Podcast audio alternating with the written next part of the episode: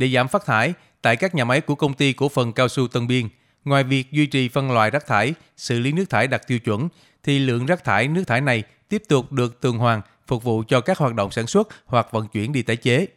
Theo ông Trương Văn Cư, Tổng Giám đốc Công ty Cổ phần Cao su Tân Biên, Tập đoàn Công nghiệp Cao su Việt Nam, hai năm qua, công ty tham gia vào hệ thống chứng chỉ quản lý rừng bền vững BEFC, tổ chức quốc tế được công nhận vai trò cung cấp đánh giá độc lập, chứng thực và công nhận các hệ thống chứng chỉ rừng quốc gia. Đến nay, hơn 4.000 hecta cao su của công ty đều đạt tiêu chuẩn chứng nhận này. Từ đó các sản phẩm cao su thiên nhiên được nâng cao giá trị. Doanh nghiệp xác định nguồn lực con người, tài chính để đầu tư cho sản xuất xanh, bền vững là khá lớn, nhưng đó là trách nhiệm và là yếu tố mang tính quyết định sự phát triển. Ông Trương Văn Cư cho rằng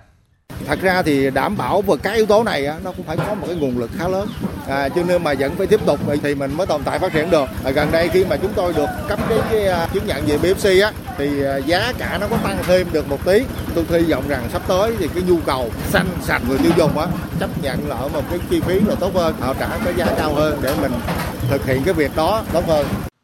Hiện nay doanh nghiệp muốn sản xuất kinh doanh có hiệu quả thì không chỉ chạy theo doanh số mà buộc phải quan tâm đến các vấn đề môi trường xanh, chăm lo đời sống cho người lao động. Làm được như vậy mới có thể đáp ứng tiêu chuẩn của thị trường, nhất là thị trường xuất khẩu, gia tăng nguồn thu giữ chân người lao động. Đây cũng là những yếu tố luôn được các tổ chức giám sát theo dõi đánh giá.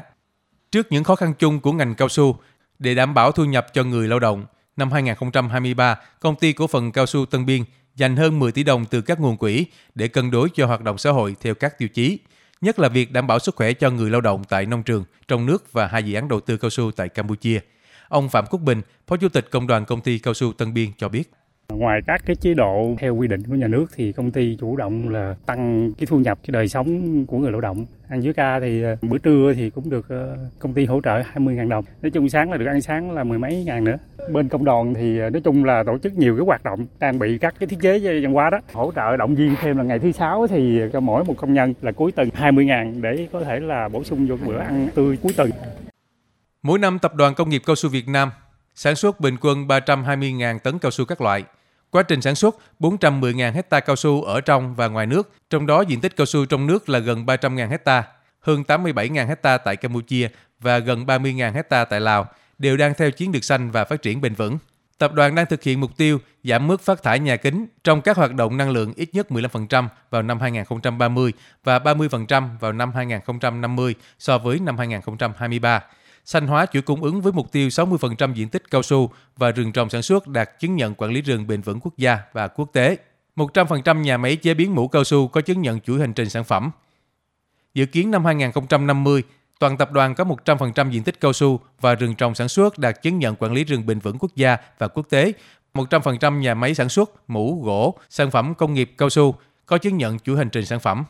Tập đoàn Công nghiệp Cao su Việt Nam cũng xanh hóa các quy trình sản xuất với mục tiêu đến năm 2050 sử dụng nguồn năng lượng tái tạo, năng lượng sinh khối tối thiểu từ 50 tổng nhu cầu, tiết kiệm năng lượng khoảng 20 đến 30% so với tổng nhu cầu. Giảm thiểu chất thải bằng giải pháp tiết kiệm, tái sử dụng tối thiểu 35% lượng nước sử dụng, tận dụng tái chế tối thiểu 40% chất thải rắn và buồn thải,